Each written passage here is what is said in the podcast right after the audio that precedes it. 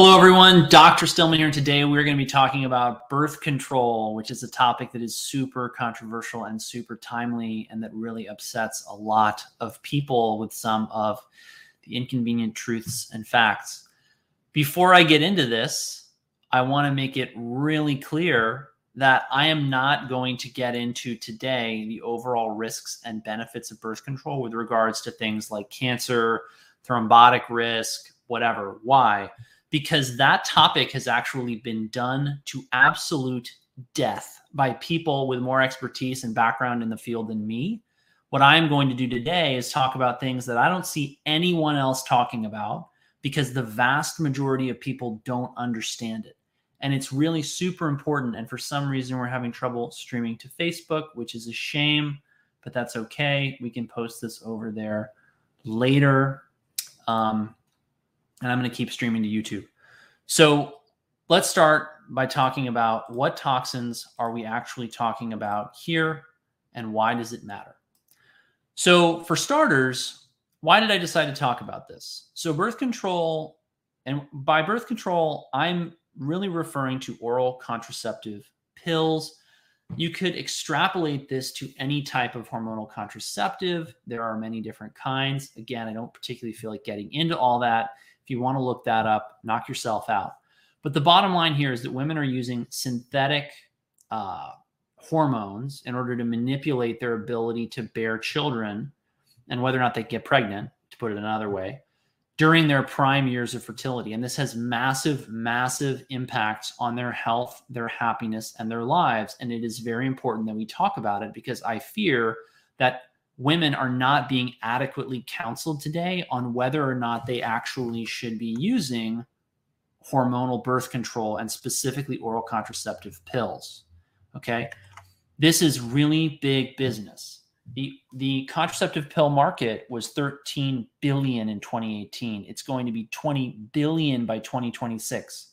It's going to almost double in 10 years. That's crazy. Now, I want you to understand that this is not actually just about the oral contraceptive pills. I pulled that up in this Fortune Business Insights article. But if you look at it as an industry and you include hormonal contraceptive in the form of, say, IUDs or implantables, you've got even more money coming in from that. What I want you to understand about this is that doctors do not have an incentive to give you a lot of time and education as to what the long term impacts of this are because no one pays doctors well for that unless you go to a doctor who's out of pocket like me who can afford to then spend a lot of time with you explaining all the ins and outs and upsides and downsides of different interventions to you. Unfortunately, because patients perceive value in what is being done to them, sold to them, implanted in them, given to them in bottles, boxes, and bags, they are willing to pay lots of money for those things and they do not put the appropriate premium on expert guidance and understanding which is part of why people today are so stick, sick despite spending more and more money on their healthcare. I talk about this a lot and it needs to be talked about because we have to break people out of the mindset in order to be optimally healthy of I've just got to get as much stuff for my healthcare dollars as possible and into the mindset of I need the best information, advice, and education possible in order to be healthy and well you don't need more stuff. You need the information that actually matters and that's actually right for you. Okay. So today I'm going to try and give you a really big overview of all the really big issues that I see going into and playing into a woman's decision to use contraceptive pills or hormonal birth control because I think that they're not being adequately counseled on the long term risks of this as I think they should be. Okay. So, why is this happening? Why are we using more and more oral contraceptive pills? The obvious answer is people want to have sex and not get pregnant. Shocking, I know. Part of that has to do with diminishing resources and you know economic adva- uh, um, what's the word I'm looking for? Opportunities relative to the number of people on planet Earth, right? I'm not going to get into that either. I think all of you can see that the world is getting more and more and more crowded, and this creates problems. And then people want to have fewer children so they don't have to deal with them in a resource poor environment whether you're talking about how expensive it is to have kids in downtown Manhattan, where the average private school costs more than college, or you're talking about having too many children in a urban slum in India where you can barely afford to feed any of the children decent food, let alone a dozen of them. Okay. So, one of the reasons why I also think this is increasing in uh, prevalence is that women are being increasingly treated for medical problems with birth control. I mean, women will readily tell me when I go to the doctor, almost any problem I have as a woman, particularly 40 and under, the doctor's answer is, let's give you birth control. Okay.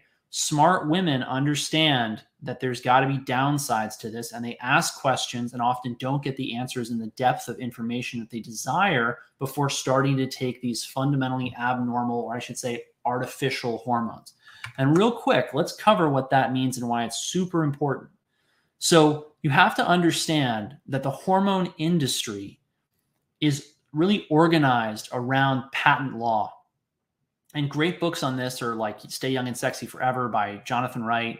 My mentor, Dr. David Rosensweet, wrote a great book on this called Happy Healthy Hormones. It's somewhere up there on that shelf, which is all about um, hormonal uh, replacement therapy in uh, menopause. But the reason this is so important is that there are bioidentical hormones that are exactly what your body makes, and there are synthetic hormones, which are what birth control are. Why is this important? You can patent things that are synthetic and fake, and the pharmaceutical industry loves to do that because when you patent something, then nobody else can make it, package it, and sell it. And that means that by advertising it, you can corner the market and make an absolute killing. This has a lot to do with the incestuous relationships between the, the alphabet soup agencies and the pharmaceutical industry. That's part of how the whole, you know, big pharma gravy train really rolls. Bioidentical hormones, in contrast, are actually so cheap and affordable that they can be difficult for people to actually make any money on. Um, where the industry shows up for that is in um, the fact that the government's regulating them, and so they do restrict access, and so it does cost a premium to be on bioidentical hormones because you have to find a doctor willing to do it and we're not that common, although we do exist and we, it is available. But I think that the big reason why women are using more and more and more hormonal contraceptive uh, pills and uh, devices is that they're having more and more problems with their endocrine system that are manifesting as diseases. Things like endometriosis, perimenstrual headaches, PMS, PCOS. Women today have never are struggling like never before with lots of problems related to their hormones and their cycles.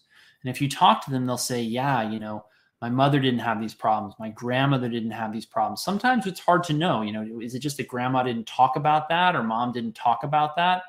We really do struggle, I think, to quantify that very accurately. But I think one thing is very clear women are on more and more and more birth control. And a big piece of it is that we live in an environment that's been poisoned by our use of chemicals. These are specifically endocrine disrupting chemicals. This is a great review on this topic that I think does great justice to the fact that these endocrine disrupting compounds are having a really negative effect on women's health, particularly on women's fertility. Okay. And there's lots to this, there's tons of data, there's lots of different products that are endocrine disrupting compounds like heavy metals. I'll see these positive in lots of different patients' tests. Parabens, these are all over the place in personal care products.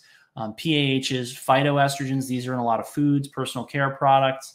Um, bisphenol, bisphenols, bisphenol A being the most common and, and widely read about, which is in plastics, phthalates, industrial chemicals. I could go on, but I don't want to bore you to tears with all the minutia the bottom line is that our world is full of endocrine disrupting compounds. And so it's not a surprise or it shouldn't surprise anybody that women are struggling with diseases of their reproductive organs and function, and that giving them supplemental synthetic hormones can give them relief. I never reach for oral birth control pills to control these symptoms because they aren't what the body makes. And I am wary of what people say about how safe birth control is because I've watched my colleagues get egg all over their faces over and over and over and over again with one drug class after another that they say it's safe and effective. And then six months later, six years later, 12 years later, the bodies are piling up. The epidemiologists are figuring it out. And the doctors are saying, well, the pharmaceutical industry told us they were safe. What did we know? You know, we didn't know any better. We didn't have any other data. They keep trusting the people who have the biggest criminal fines in history. In some cases, they keep trusting an industry that continues to abuse the public trust and never really get published for it or punished for it, I should say. I don't do that. That's why I'm skeptical of birth control pills. And that's why I use bioidentical hormones to treat these symptoms and problems in women who are in my practice because they do not have an adverse event profile that you see with synthetic uh, hormones. Okay. So, one of the reasons why this is so complicated is that it is very hard to study this kind of stuff. And one of the biggest factors that I see people not talking about is the effect of endocrine disrupting compounds and birth control on minerals in the body. If you want to see some stunning data for uh, effects on mortality, morbidity, longevity, go look at the data on mineral consumption and mineral balance and health and longevity. It's shocking. The effects of different intakes of minerals, and I mean, you know, I could mention in the same breath vitamins because guess where all, the minerals are stored in the food? The same places that the vitamins are stored. Okay. At least in many cases. Uh, you want to see some stunning data? Go look there. That's why processed food is so consistently associated with premature death and disease. So why am I bringing this up in the same video as birth control? Why am I not just talking about, or you know, uh, pesticides and herbicides and endocrine disrupting compounds? Okay, lots of people are talking about that, and honestly, I don't know of any data showing that birth control pills actually cause you to retain or alter the toxicokinetics of modern toxins and endocrine disrupting compounds other than heavy metals. And what do the heavy metals have to do with the minerals? They all compete. If you missed my webinar with Clark Engelbert on hair tissue mineral analysis, secrets thereof, this past weekend, you should watch it. It was really good. People loved it. We got tons of views on it, tons of shares. People are still rolling in and watching that video. We sold out the course that we're offering for hair tissue mineral analysis within like, I think 24 or 48 hours of launching the webinar uh, you know, and we didn't even send that many emails announcing it to the email list. It's really popular as an, as an issue because people are starting to wake up to how important minerals are for their overall health and well being. And this all connects back to hormones and endocrine disrupting compounds. And here's why I'm so skeptical of anyone who says that synthetic hormones are safe. We don't actually understand that much about how minerals affect health and longevity and their interactions with hormones. And I say this as somebody who's read a lot about this. And there are a lot of ins and outs and a lot of caveats here that we have to be very careful to make if we're going to uh, not make therapeutic mistakes and actually hurt patients. So, what is this paper about? It's about the effects of age and sex on copper absorption, biological half life, and status in humans. And to make a really long story short, because this is a deep, deep rabbit hole in and of itself, if you look at oral contraceptives, they elevate plasma copper. I see this over and over and over and over again. And one of the things I see keeping company with, with overloaded plasma copper is things like headaches, abdominal pain, pelvic pain, IBS, all kinds of other somatic pain, muscle, muscle pain, joint pain. I see it keeping company with brain fog and fatigue and poor sleep and anxiety. And one of the things that will happen when you chase this excess plasma copper out of the body with things like high dose vitamin C, zinc, sometimes things like manganese, molybdenum, chromium that have at least a certain amount of um, homology and therefore compete with copper is people will get worlds better. And one of my pet peeves is people who say people are not getting enough copper in our modern world. Many, many, many people do not need more copper. They actually need to get rid of some of the excess copper in their bodies. And the answer to that is not increasing dietary copper. If anything, I think on balance, the average person is short on zinc. That's a story for another day. Um, and the reason, the caveat I want to add to this is really that it's not just about the absolute level of copper in the blood. You have to understand that these minerals are not just floating around free, they're supposed to be bound to enzymes. Okay. When when minerals are bound to enzymes, they can do their jobs. When they are not bound to enzymes, they cannot do their jobs. That's why, if you look at the literature on things like dementia, you'll see that people who have Alzheimer's disease have elevated levels potentially of copper in either their blood or their tissue, but it's not bound to enzymes.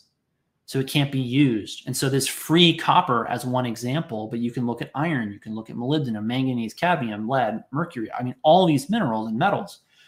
That extra unbound mineral is creating oxidative stress that is destroying the body and creating cellular damage.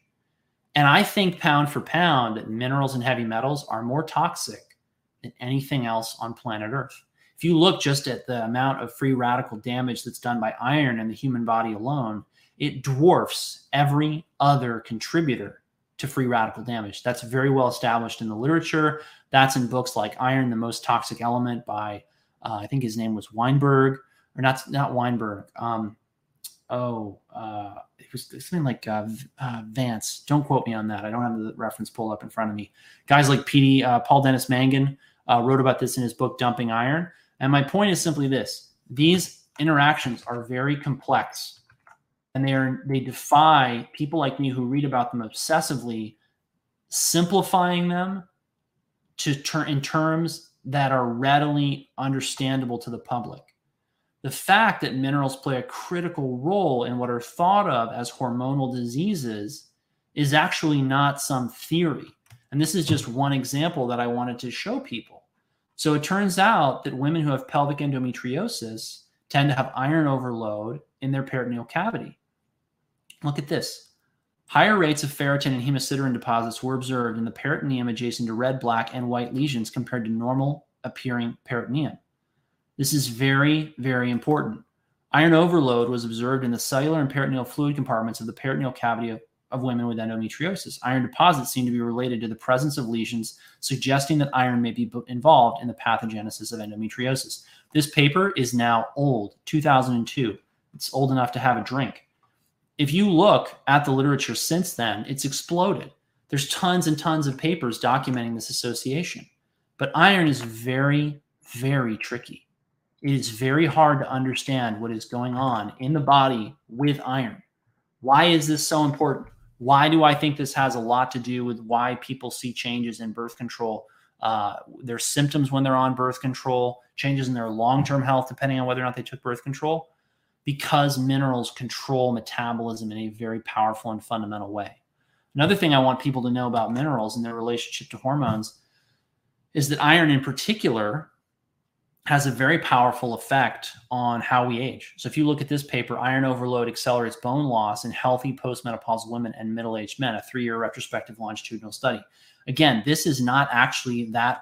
Uh, this is not like an isolated finding. This is really well known now and well described. I'm not going to give you the details on this because I think they're actually better shown in this table right here. This table right here is one of the most important I could possibly show you. And believe me, I've looked at a lot of tables this table shows you quartile of serum ferritin and certain other factors, or I should say, characteristics of the study population. And if you, I'm going to make this long story short.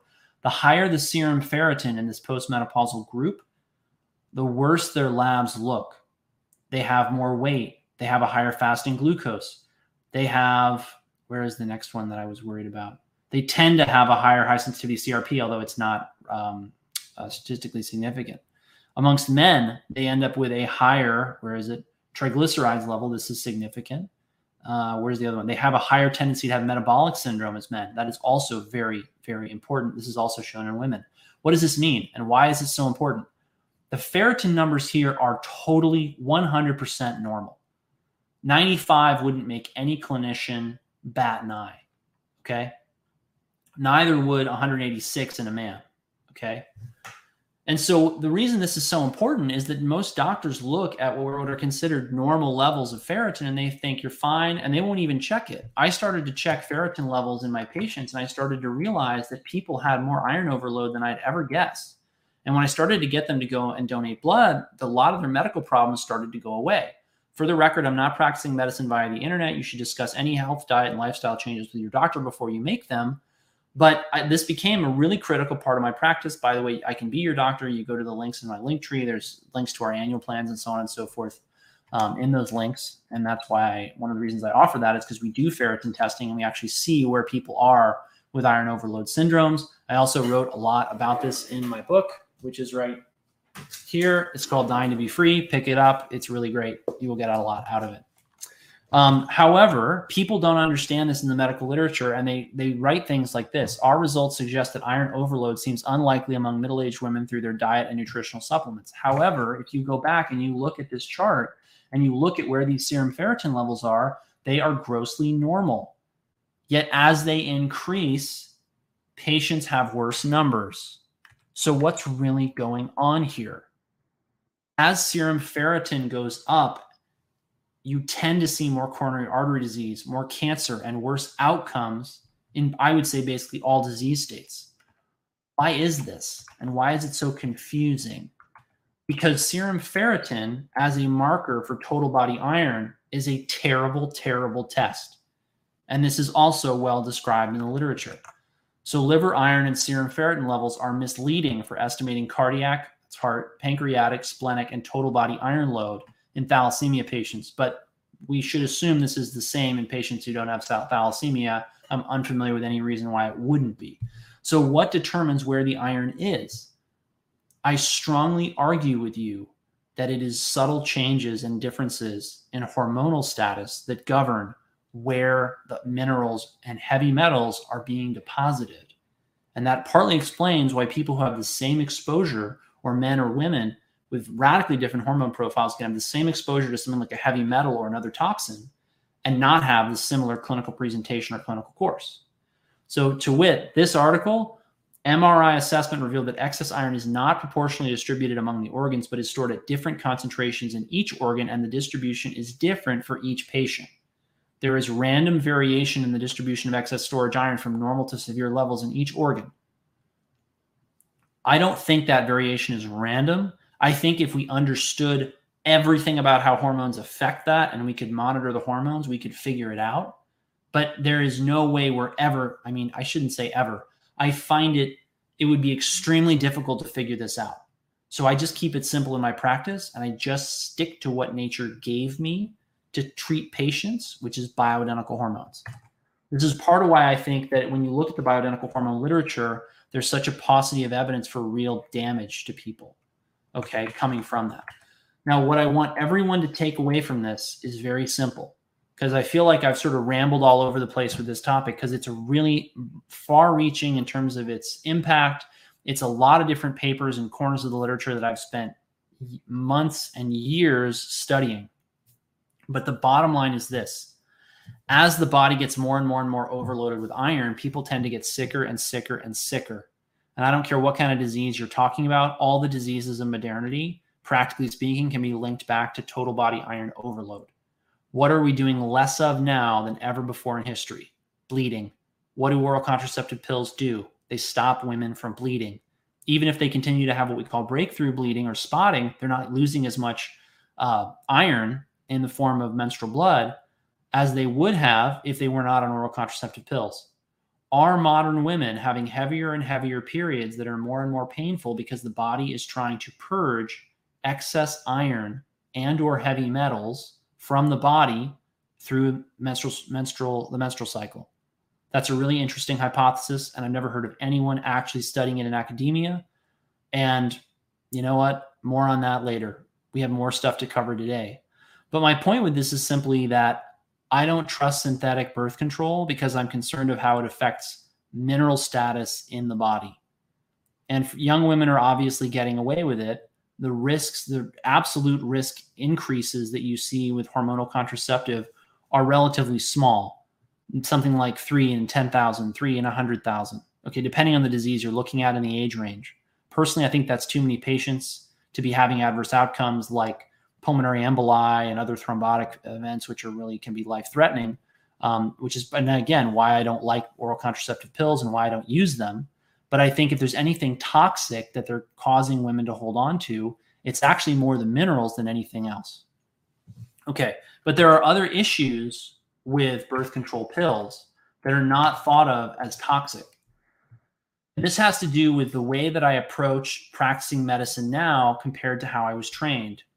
So, one of my really big problems with conventional medical the conventional medical system is they don't pay any attention to what the patient's goal is.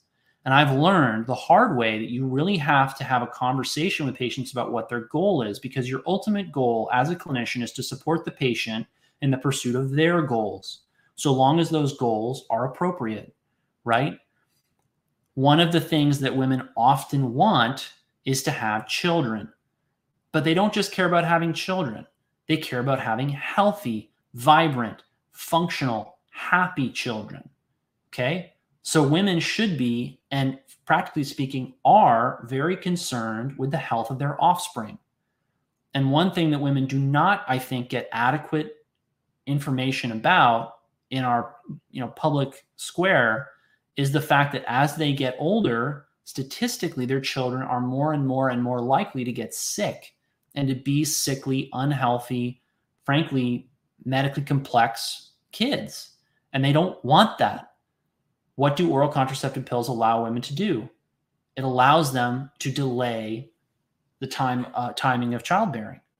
So oral contraceptive pills are contributing to the increase in childhood disease because women are using them in order to postpone childbearing. Okay? And that is a very unpopular, politically incorrect statement, but it's absolutely true. And this is just one example of how big of a deal that is.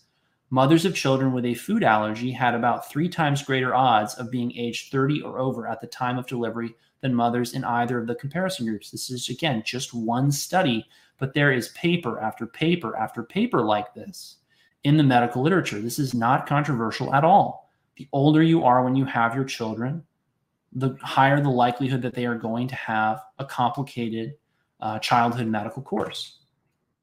This is also true for autoimmune diseases. And if there's two problems that keep parents up at night for their children in our modern world, it's allergies and autoimmunity. So, type 1 diabetes is one of the most important childhood autoimmune illnesses. And indeed, increasing maternal age was related to risk of islet autoimmunity among first degree relatives of persons with type 1 diabetes. Okay. So, again, I just want people to understand this. It's about more than just the effects of birth control on toxins and toxin accumulation within the body. It's also about how is this affecting a woman's likelihood of achieving her goals in life. Now, part of having healthy, successful, happy kids is that most women are going to say that they also want to have a healthy, successful marriage. One of the top reasons for divorce is infertility. Okay. So the fact that women are not being told this and they're being told you can just take the pill and have premarital sex is, I think, not doing them any favors. I think it's actually creating a lot of harm. This, I think, is a very apt title Sleepwalking into Infertility The Need for a Public Health Approach Toward Advanced Maternal Age. We argue that women should be better informed regarding the risks of advanced maternal age and that these individual solutions need to be supplemented by a public health approach blah, blah, blah, blah, blah. The drive for women to get education and to pursue a career is having untoward effects on their fertility. And I can't tell you how tragic it is to be counseling women in their 30s and 40s who are trying so hard to have children and who are spending all the money and more that they spent on their fancy degree on IVF. I cannot tell you how sad that is. It is very difficult to watch. And the sad fact is, is that for every certain number of those women who enter my practice, a certain number of them number of them will fail. They will not have children at all. Of those who do manage to have children, many of them will have fewer children than they would have liked. And because of this choice to delay, another a further proportion are going to have children who have adverse childhood out, outcomes and who are not as healthy and well adjusted. Now, this goes back to the marriage because as the kids get sicker, this creates a strain on the marriage. And so the marriage is less likely to be happy. So women want kids, they want the kids to be healthy, but very closely associated with that, women tend to want a happy, healthy, successful marriage. So, what does birth, the use of birth control do to a woman's likelihood of having a happy marriage? This is a subject that I actually haven't seen studied as much as the question of what happens with premarital sex and, and marital outcomes. So it is incontrovertible. No one disputes this in the literature. If you've had more sexual partners, there is a higher likelihood of divorce. This relationship is not linear. It isn't a simple, you know, X to Y relationship. It's very complex. There's lots of other factors, other uh, uh, uh, other characteristics of the patients, or in this case, subjects, I guess, uh, of these studies have to be taken into account religious background, et cetera, et cetera. But the bottom line is this if a woman's top priorities in life are to have healthy, successful children and a healthy, happy marriage, perhaps the worst thing she can do to maximize her chances of success is use oral contraceptives. Prove me wrong. Another really important element, which goes back to oral contraceptive use, is how early in life a woman has sex. So, earlier sexual debut, that's first onset of sexual uh, activity, and a very late uh, sexual debut both have risks for uh, sexual uh, uh, increased sexual risk behaviors and problems with sexual functioning. But at the same time, using oral contraceptive pills in order to facilitate that earlier uh, sexual debut should not be considered to be something that is healthy. You know, regardless of what you believe about when you should have sex and whether you should have it outside of marriage and so on and so forth, if a woman is on oral contraception and is racking up sexual partners and is having an earlier uh, timing of sexual debut because of her use of oral contraception, she is just hurting her chances of having healthy, functional offspring. The book that really changed my thinking on this was a book called Christian Marriage by a guy named David Ayers. David Ayers it gives us a great breakdown of all the things that actually increase your risk of divorce and that predict the likelihood of a happy and stable and successful marriage. I mean, just for the people who are going to post it in the comments, I'll say it now. I'm not saying that divorce is always a bad thing. There's lots of unhealthy, dysfunctional marriages out there that are utterly miserable, and there's a reason that we have divorce. But at the end of the day, if you ask most people who are interested in getting married and having children, if they want their marriage to last or if they want it to be a flash in the pan, all of them are going to say they want it to last. So wouldn't it make sense for you to do everything in your power to make it work? Okay, the secret sauce is in this book, and it's actually relatively simple. I can remember almost all of it off the top of my head, but don't hold me to that. It's basically get married after the age of 20, have a college degree, go to church every Sunday, and don't have sex before marriage. Those are the things that actually move the needle on whether or not you're going to have a marriage that lasts. You know, burn me upside down at the stake, as Jim likes to say, but that's what the data says. And I think that women should know that before they go out and live a certain lifestyle that's going to hurt their chances of having a healthy marriage, at whether it's a Christian marriage or not, and whether or not they're going to have healthy, stable offspring. And this is the last paper that I'm going to cover today, which isn't actually a paper. I cannot believe that I found this in the Atlantic, a news outlet that I absolutely loathe and detest and consider totally and completely unreliable. But they actually did publish this study, and this is based on things that I've seen and heard and that line up with everything I've been talking about in the last couple of papers, which is that fewer, fewer sexual partners predicts a happier marriage. Um, look at this. Americans who have only ever slept with their spouses are the most likely to report being in a very happy marriage. The lowest odds of marital happiness, about 13 percentage points lower than the one partner women, belong to women who have had six to 10 sexual partners in their lives. For men, there's still a dip, but it's never as low as it gets for the women. So, what is the takeaway from this paper? And I have to give a hat tip to um, Pearl Davis, who is a fascinating character and has got some really interesting and spicy takes on things, which is why they banned her from TikTok. Uh, she was the first person to bring this to my attention, and I found it to be totally fascinating. And again, it lined up with stuff I've been reading for a long, long, long uh, time that I thought was really, really important.